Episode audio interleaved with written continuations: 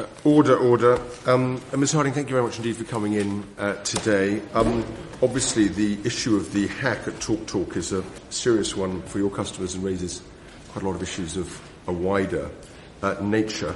Can I kick off by asking you um, who uh, uh, was, at the time of the hack, responsible for security within the company that you run? Yes, of course. Maybe before I just directly answer your question, Chairman, could I just begin by um, apologising again to all of TalkTalk's customers um, for the, the concern and the inevitable uncertainty that this event has caused all of them.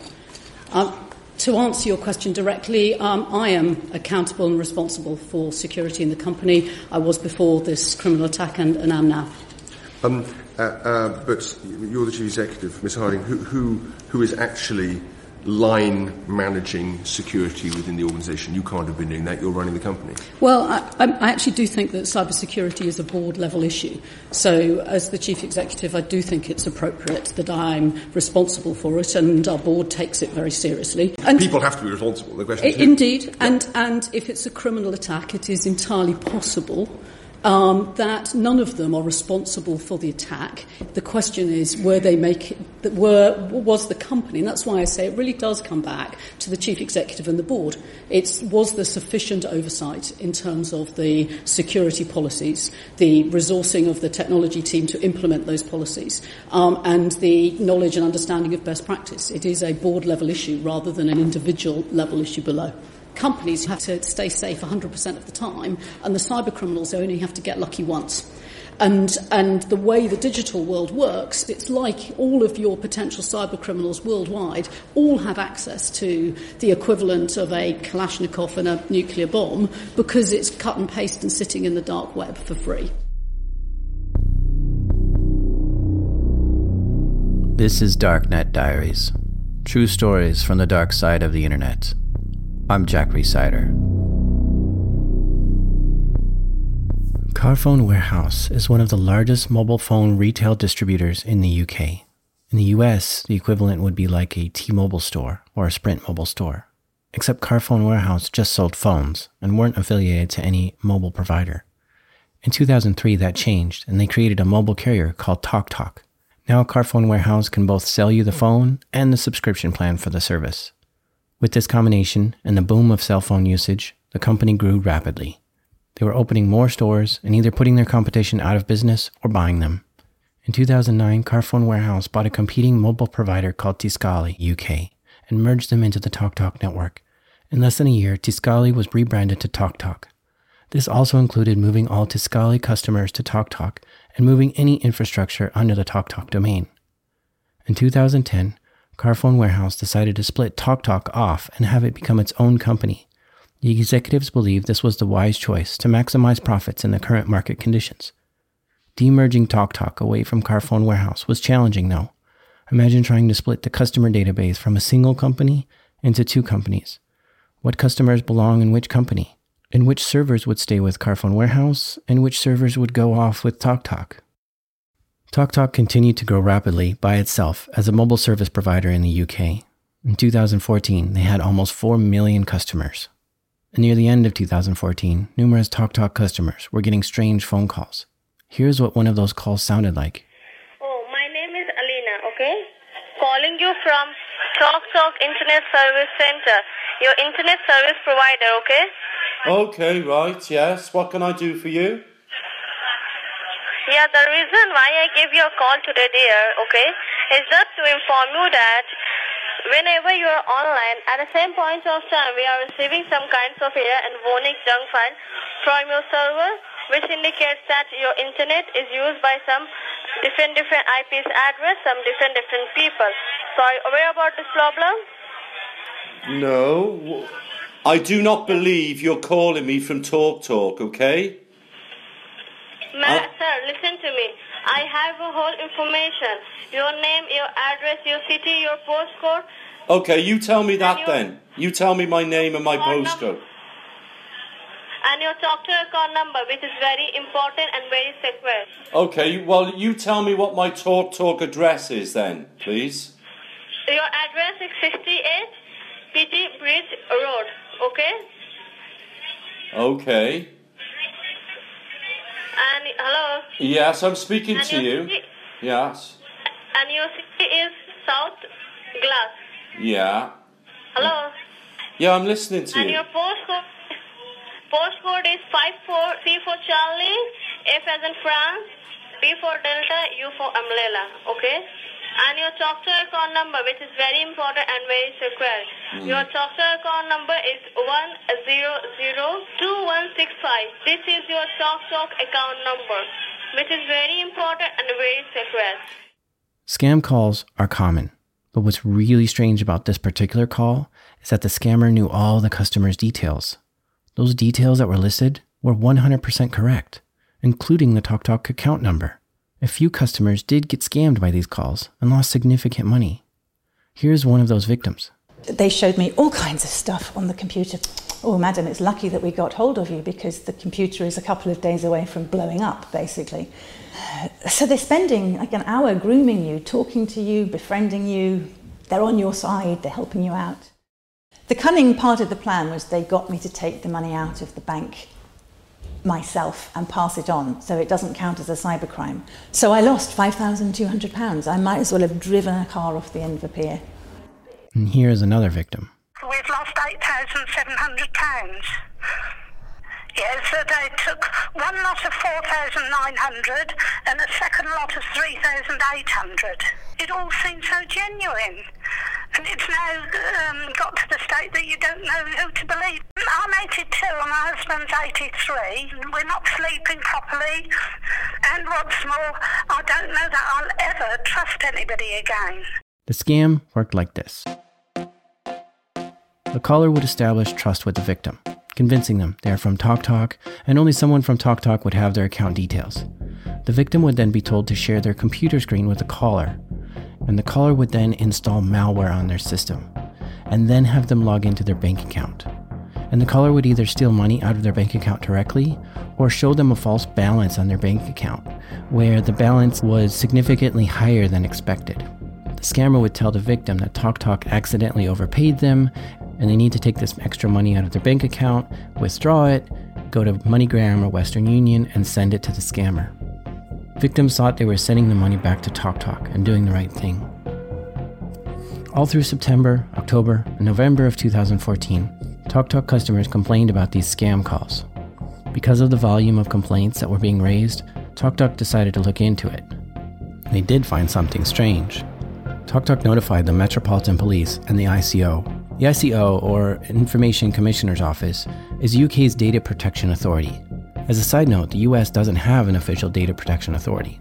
The Federal Trade Commission handles some data breaches, but in England and in most of Europe, there is an official body of government that only deals with information privacy and protection. That is called the Data Protection Authority, and the ICO is UK's Data Protection Authority. And they report directly to Parliament. Law requires that all telecoms must report security breaches to the ICO. So TalkTalk begins telling the ICO about the potential data breach. Two months later, TalkTalk determines the extent of the data breach and notifies its customers. What TalkTalk found is the breach didn't occur anywhere near their headquarters in London. Instead, the theft occurred 4,000 miles away. To save millions of dollars, TalkTalk outsourced their customer support reps to a company in India called Wipro. The call centers that Wipro runs are massive. They have over 5,000 employees working in them. TalkTalk hired Wipro and We established a new centre in Calcutta and we ramped to over a thousand staff in just six months. Thank you, Wipro. That's a clip from before the breach. It's a TalkTalk executive doing a promotional video for Wipro. Each of the 1,000 Wipro customer support agents only had access to a single TalkTalk user account at a time. But out of the 1,000 agents, there were 40 of these people that had elevated access. These may have been supervisors or managers. Their extra privileges allowed them to do wildcard searches on the TalkTalk customer database. They could do a search for F star, and this would get back all names starting with the letter F, but it would only show a maximum of 500 results. Three rogue Wipro employees gained access to these privileged logins. They began harvesting customer accounts out of the TalkTalk database, 500 records at a time. The data on each account included a name, home address, phone number, and account number. In total, 21,000 accounts were harvested out of the TalkTalk database. The rogue Wipro employee would put what he had on a USB stick and then go to a party where he knew people who worked as phone scammers, and he would give them the USB stick. And the deal was this if the scammers were successful at conning people out of money, the rogue Wipro employee would get a cut of it. One of the big criticisms TalkTalk received from this breach was the way they notified their customers. TalkTalk detected this breach in November and notified the ICO then, but didn't notify their customers until February. Customers who were scammed in December could have been notified, but they weren't. With the help of an ombudsman, TalkTalk did reimburse some of the people who lost money to the scam. But there were also customers who were unable to get TalkTalk to pay. TalkTalk proceeded to tell their customers At TalkTalk, we take our customers' security very seriously, and we take numerous measures to help keep our customers safe.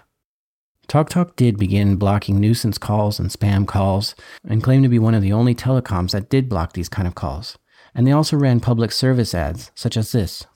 If you're at all uncertain about a call, just hang up. Make yourself a cup of tea and take some time to think. And finally, call back on your supplier's official number. That's it. Three simple steps to beat the scammers. Talk Talk for everyone. Eight months go by. It's now August 2015. And suddenly, three of Carphone Warehouse's websites go down. The websites were onestopphoneshop.com, e2save.com, and mobiles.co.uk. These are popular sites where visitors could purchase new cell phones. And the next day, Carphone Warehouse sent the following letter to its customers. Quote, our investigation indicates that some of the data held in our systems has been accessed, and this may include some of your personal details, including your name, address, date of birth, and bank details. We take security of your data extremely seriously, and we have put in place additional security measures to prevent further attacks. Nevertheless, we felt it was important to let you know as soon as possible. To reduce the risk of fraudulent activity, we recommend you consider taking the following steps. Notifying your bank and credit card company so they can monitor activity on your account. You can check your credit rating and make sure no one has taken a loan out and credit in your name. You can do this by visiting Experian or Equifax. End quote. Carphone Warehouse then went on to say that 2.5 million customer records were taken from their database.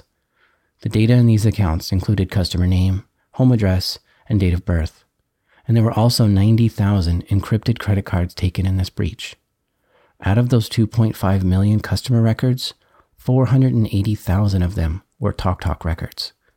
The two companies were still in the process of demerging, and Carphone Warehouse still had TalkTalk customer data. Because TalkTalk customers were impacted, they had to notify the ICO of the breach. Two days before the website went down, Carphone Warehouse discovered their sites were being hit by a quote, sophisticated cyber attack, end quote. As soon as it was detected, they took the website down to contain and fix the issue. There are no other details about what kind of attack this was, or what was hit, or how it happened.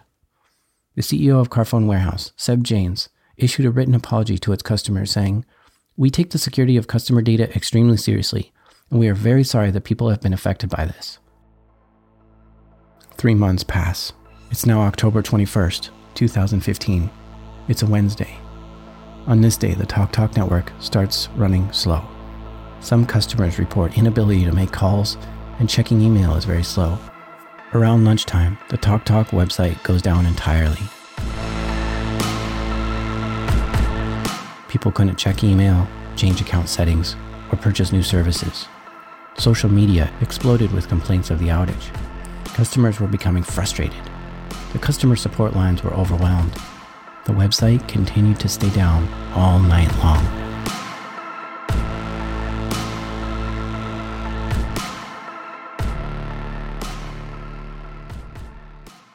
The next day, TalkTalk said they had been breached, and the media immediately started picking up the stories. Some breaking news in the last hour. Police are investigating after a significant and sustained cyber attack on the website of the company TalkTalk. We actually have the CEO of TalkTalk, Dido Harding, here.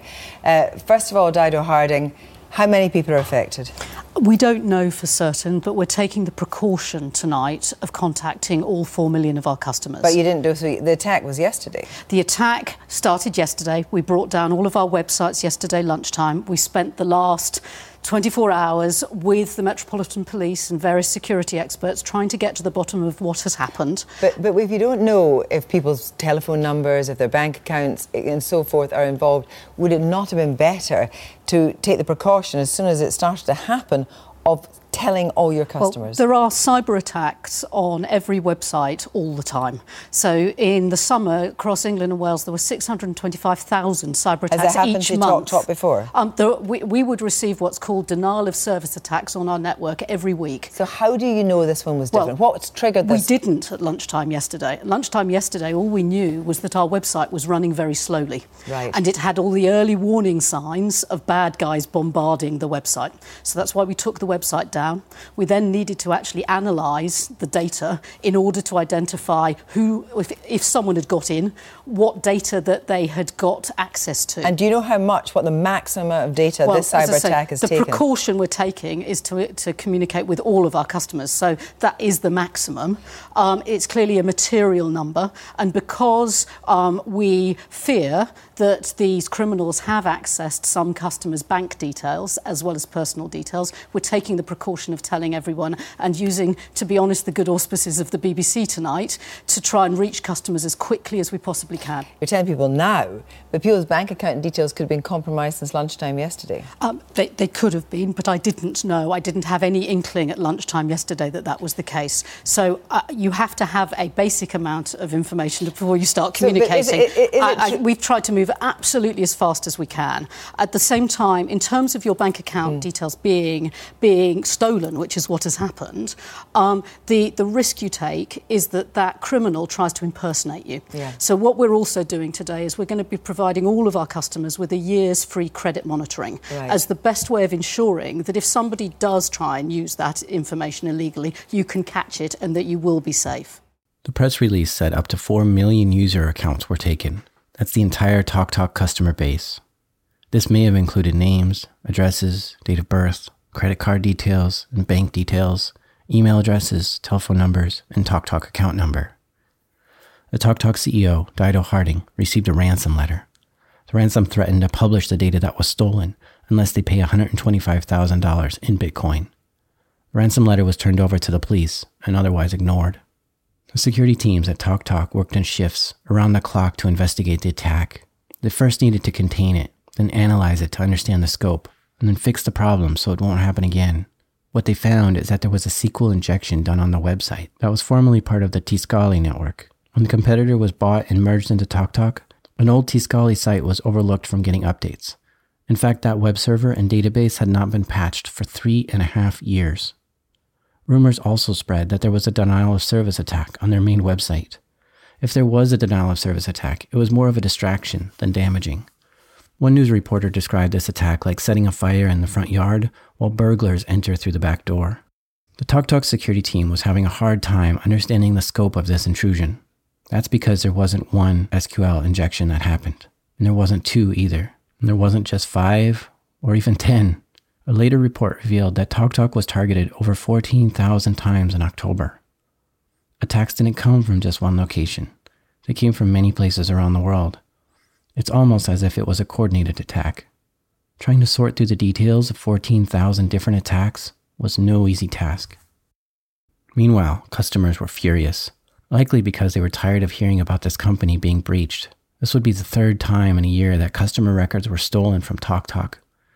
People were upset that TalkTalk wouldn't say what data was accessed, who was impacted, whether the data was encrypted or not. Customers were complaining about everything slow internet speeds, disconnected calls, increased number of scams. A flurry of complaints hit social media. People were accusing TalkTalk of being negligent of the data and astonished that TalkTalk didn't know more details. Rumors were everywhere. One rumor was that Islamic extremists were claiming responsibility for the hack. Another said Russian dissidents had taken responsibility. Another rumor was some customers were claiming fraudulent purchases seen on their credit cards. Many people were confused about the details and mixing up previous breaches with this one. In the days after the breach, it was difficult and almost impossible to figure out what information was true and what was just a rumor. The CEO was aware of the massive amount of complaints that were going on, and four days later had a new message for everyone. I know it's been a worrying and frustrating time for customers since the cyber attack on TalkTalk's website on Wednesday. Right from the start, we've done everything we can to get to the bottom of what happened as soon as possible and to keep you updated along the way. The Met Police's criminal investigation and our own internal one are still ongoing, but I hope I can now provide some reassurance to customers by telling you that the findings so far show that the number of customers affected and the amount of data potentially stolen is smaller than originally feared. In fact, our website, our shop front, if you like, was attacked, but our core systems weren't. We don't store unencrypted credit card data on our site. Any credit card info which may have been stolen has the six middle digits blanked out and can't be used for financial transactions. No My Account passwords have been stolen, and no banking details were taken that you wouldn't already be sharing when you write a check or give to someone so they can pay money into your account. I hope we can provide more reassurance soon. In the meantime, please do take advantage of the free credit monitoring service we've set up with, with one of the main credit checking agencies, Noddle. You can sign up using the code TT231. Two weeks later, TalkTalk announced exactly what had been taken 156,000 user records, including customer name, date of birth, and address, 15,000 bank account numbers and sort codes, and 28,000 partial credit cards. None of this data was encrypted. Customers continued to be furious with TalkTalk and began canceling their contracts and moving to other providers.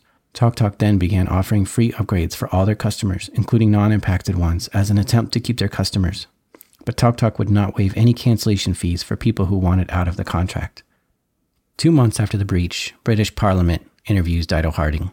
The Digital Culture, Media and Sports Committee is involved to try to assess the threat there is to the public. At the start of this episode, you heard the beginning of this hearing. I'll describe the scene for you. It looks like a large room somewhere in the Palace of Westminster.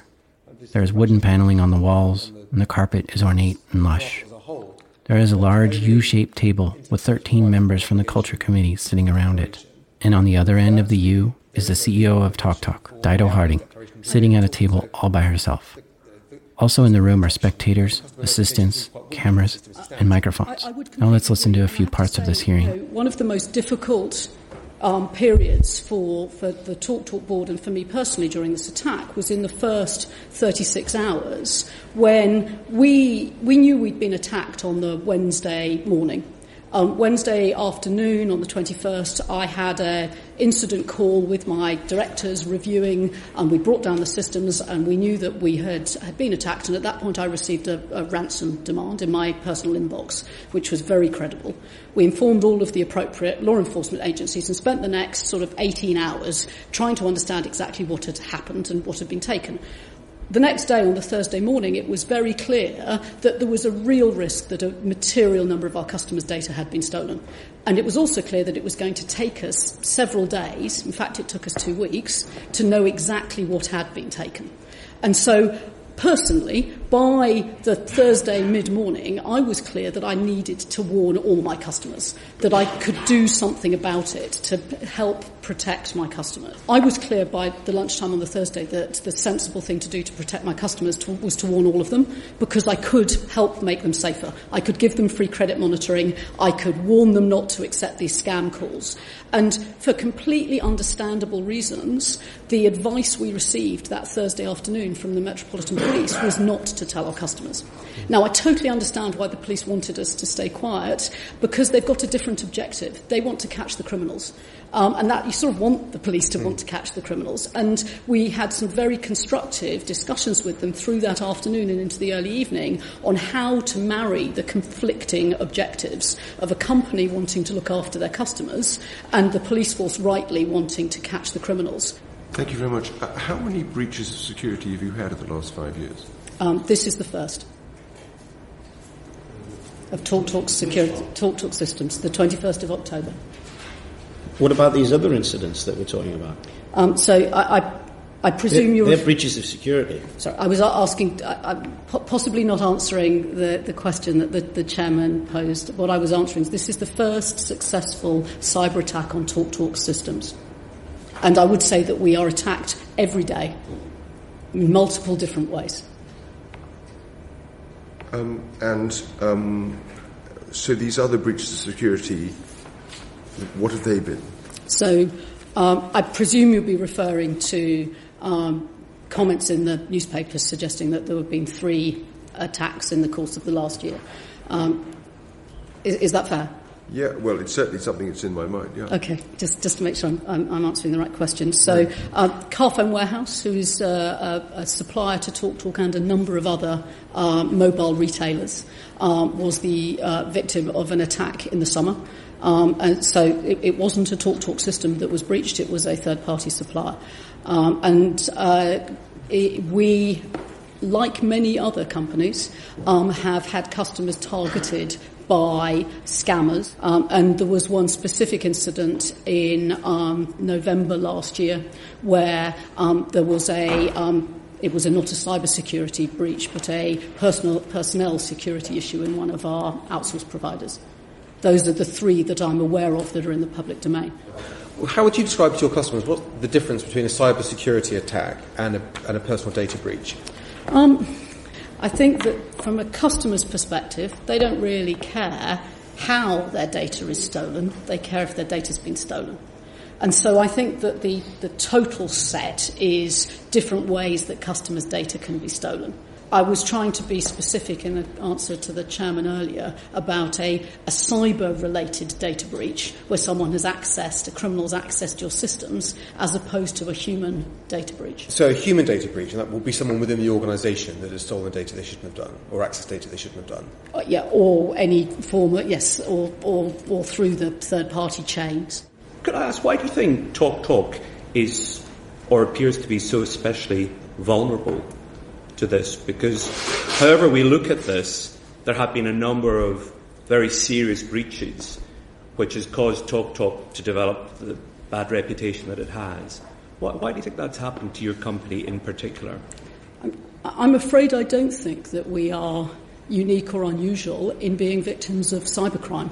You've, had, uh, you, have said that a number of times, but you appear to have had more than most. I, I don't think that that's true. I think, I, think, as you I think other, you think other big companies have had three serious breaches in the last year. Well, I say we've had one serious breach on our systems. I, I, I know. I, I feel we're sort of dancing slightly on the head of a pin there because the way you're defining the breaches. So three separate breaches that have affected your customers who've signed up for, for you. Okay. I'm, so you have I'm to take responsibility, even if other people uh, even if you would argue that you're indirectly responsible, the relationship with these, that these customers have is with you. No, that's fine. I, I, I, I guess what I'm actually alluding to is that because telecoms companies are the only companies that have an obligation to report these data breaches, and we took a decision on the 22nd of October to warn all of our customers about the attack that we had just um, uh, experienced. We have been much more public than I think many other organisations have been. Maybe they didn't need to be, um, but the fact that um, the PwC report for, to BIS says that nine out of ten major companies have had a successful attack in the last 12 months, um, and that G- GCHQ tell us they're dealing with 200 live incidents each month. That certainly doesn't reflect what all of us as consumers would see in terms of communication from the companies that we deal with. There aren't that many in the public domain. Okay. But, but the Cyber Essentials is, is really some basic guidelines at relatively low cost. Which, as I understand it, we are fully compliant with. And as I say, we simply just in the, have been in the, you'll appreciate the team have been quite busy dealing with the incident over the last two months. We were in the process of getting accreditation. Okay. It's, uh, it's, a bit late, though, in some ways, isn't it? No, well, no, I think as a telecoms company, the thing we've focused on has been a very detailed and in-depth 10 steps to cybersecurity plan, which we worked on through the auspices of TISAC. So no, I don't think that we have just missed out the essentials at all. I think quite the opposite. We have a very robust cybersecurity plan. It's just I'm also being honest and human to say, of course, I wish I'd done more. I don't know whether doing more would have prevented this attack, by the way, but I think the thing that my customers would expect us to do is to keep building our security walls higher and higher, because the really harsh reality is the criminals' ladders are getting longer and longer every single month. This hearing lasted two hours, and they asked Dido 145 questions.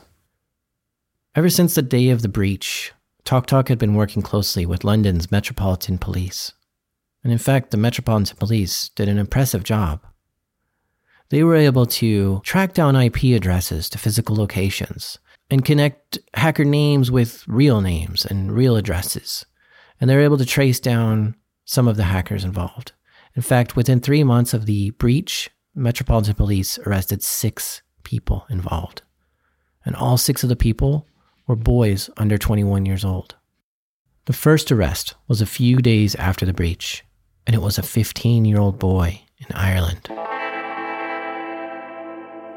This was a shock to the UK, and a few newspapers actually published his name.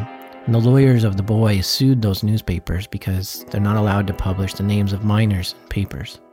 And that lawsuit's still going on today. The boy was released on bail a few weeks later, and it's uncertain what happened to him then. We don't know if he was found guilty or received any punishment. The second arrest was a 16 year old boy arrested in a suburb west of London, and he also got released on bail. Then there was another 16 year old boy that was arrested in Norwich, UK. This boy claimed that he found the vulnerability on TalkTalk's website using a tool called SQL Map, and he posted what he found to a hacker forum. He says he didn't download any of the data off of TalkTalk's website, and he didn't benefit at all from doing this hack. In fact, all he was trying to do was, quote, I was trying to show off to my mates, end quote. Metropolitan Police looked through his computer and his iPhone, and they found not only did he actually hack into TalkTalk, but he was also hacking into other things like Cambridge University, Manchester University. And when he went to court, he pled guilty to seven charges, but only two were for TalkTalk. He was sentenced to 12 months youth rehabilitation order and lost his iPhone and computer. Another arrest a few days later was a 20 year old named Matthew, and he was in Staffordshire, UK. When the police seized his computers, they found evidence that he hacked into NOAA, NASA, Spotify, and 20 other websites. Matthew hacked into TalkTalk and downloaded as much data as he could. He showed his friend Connor the stuff that he downloaded from TalkTalk. And Connor got real excited. He said, uh, Hey, give that to me. I'm going to sell that on the darknet. And Connor started posting some of the data for sale on the darknet and started talking to people on the darknet to try to make the sale. And that's when the police were able to arrest both Matthew and Connor. The next arrest was an 18 year old boy named Daniel, and he was arrested in Wales. And he was the one that sent the ransom letter to Dido.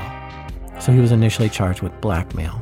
When the police looked through his computers and his history, they found that he was doing denial of service attacks on his own college, which caused a partial outage on a local hospital, and he did other attacks against companies and stole their data and demanded Bitcoin so it would not be published, basically doing ransoms on other companies as well. He was found guilty of extortion of over $300,000. He lived in a small town in Wales, and after he was arrested, he reached out to a reporter at Motherboard to let his voice be heard. And this is what the hacker said Quote, There's not much to do in my town, and the internet offered me opportunities and a way to cure boredom. When you're surrounded by people on the network that engage in these criminal acts, it essentially becomes a norm, and it's extremely addicting. There's nobody around to tell you what you're doing is wrong. It's a difficult feeling to explain, but it's essentially a feeling of euphoria, and once you've experienced it, it's something you always chase. It's a bit like a drug, but on a whole different level, obviously. And the more you develop your skills, the stronger the feeling becomes because you're able to do more things. What I've done is essentially going to haunt me for the rest of my life.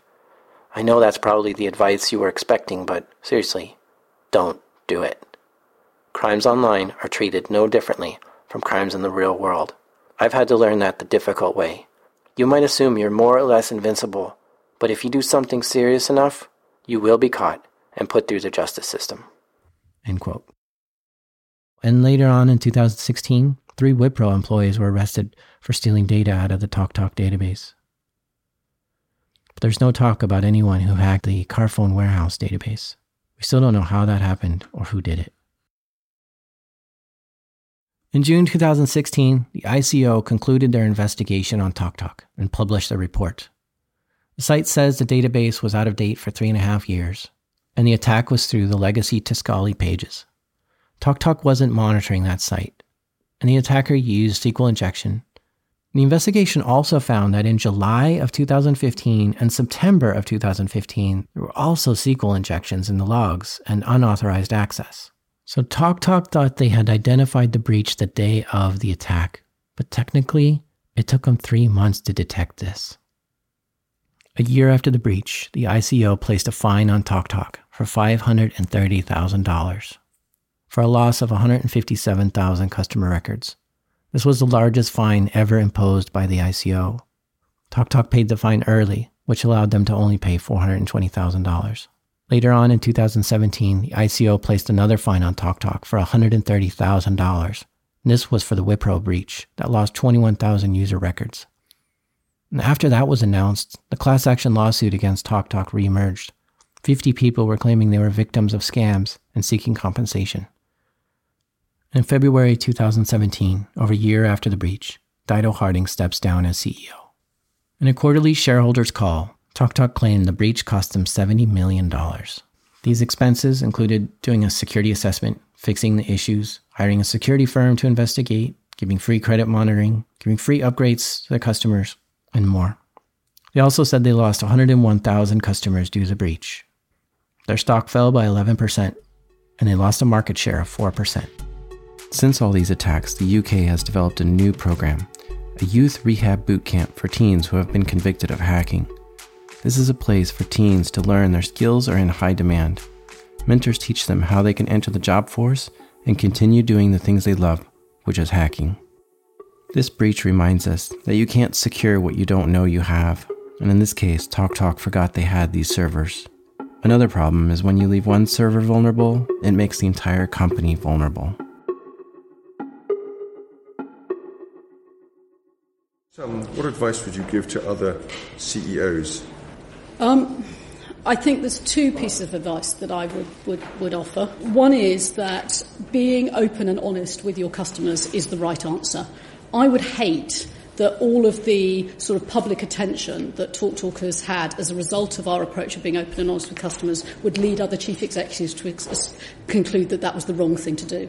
We think it was absolutely the right thing to do to go out and warn all 4 million of our customers on the 22nd of October. We think that actually, over time, um, we are seeing the benefits of that in our customers telling us that they value the fact that we've been open and honest. So that would be my first main piece of advice. The second piece is that you mustn't delegate security. Security is a board level issue and it's a business decision because the only way you can be 100% confident that you're not at risk of cyber, cybercrime is not to operate in the digital space and that's the wrong answer. So you have to take risk as the chief executive and therefore you have to know enough about what your choices are and not to delegate. And we've seen that in spades over the last two months because our um, risk of cybersecurity has gone gone up simply because of the amount of media attention around TalkTalk. And so the business risk has changed, and that's required me to take decisions, which I think in other companies might be being taken by the security function. Cybercrime is the crime of our generation. It is growing exponentially, and we all need to know more and learn more. Um, and I think the TalkTalk board, probably more than any other in the country, knows that that's the case.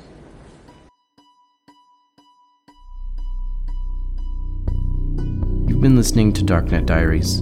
For show notes and links, check out darknetdiaries.com. Music is provided by Ian Alex Mack and Alex Barbarian. 97 50 32 97 51 32 97 52 32 98 49 32 98 53 32 99 49 32 99 53 32 100 50 32 152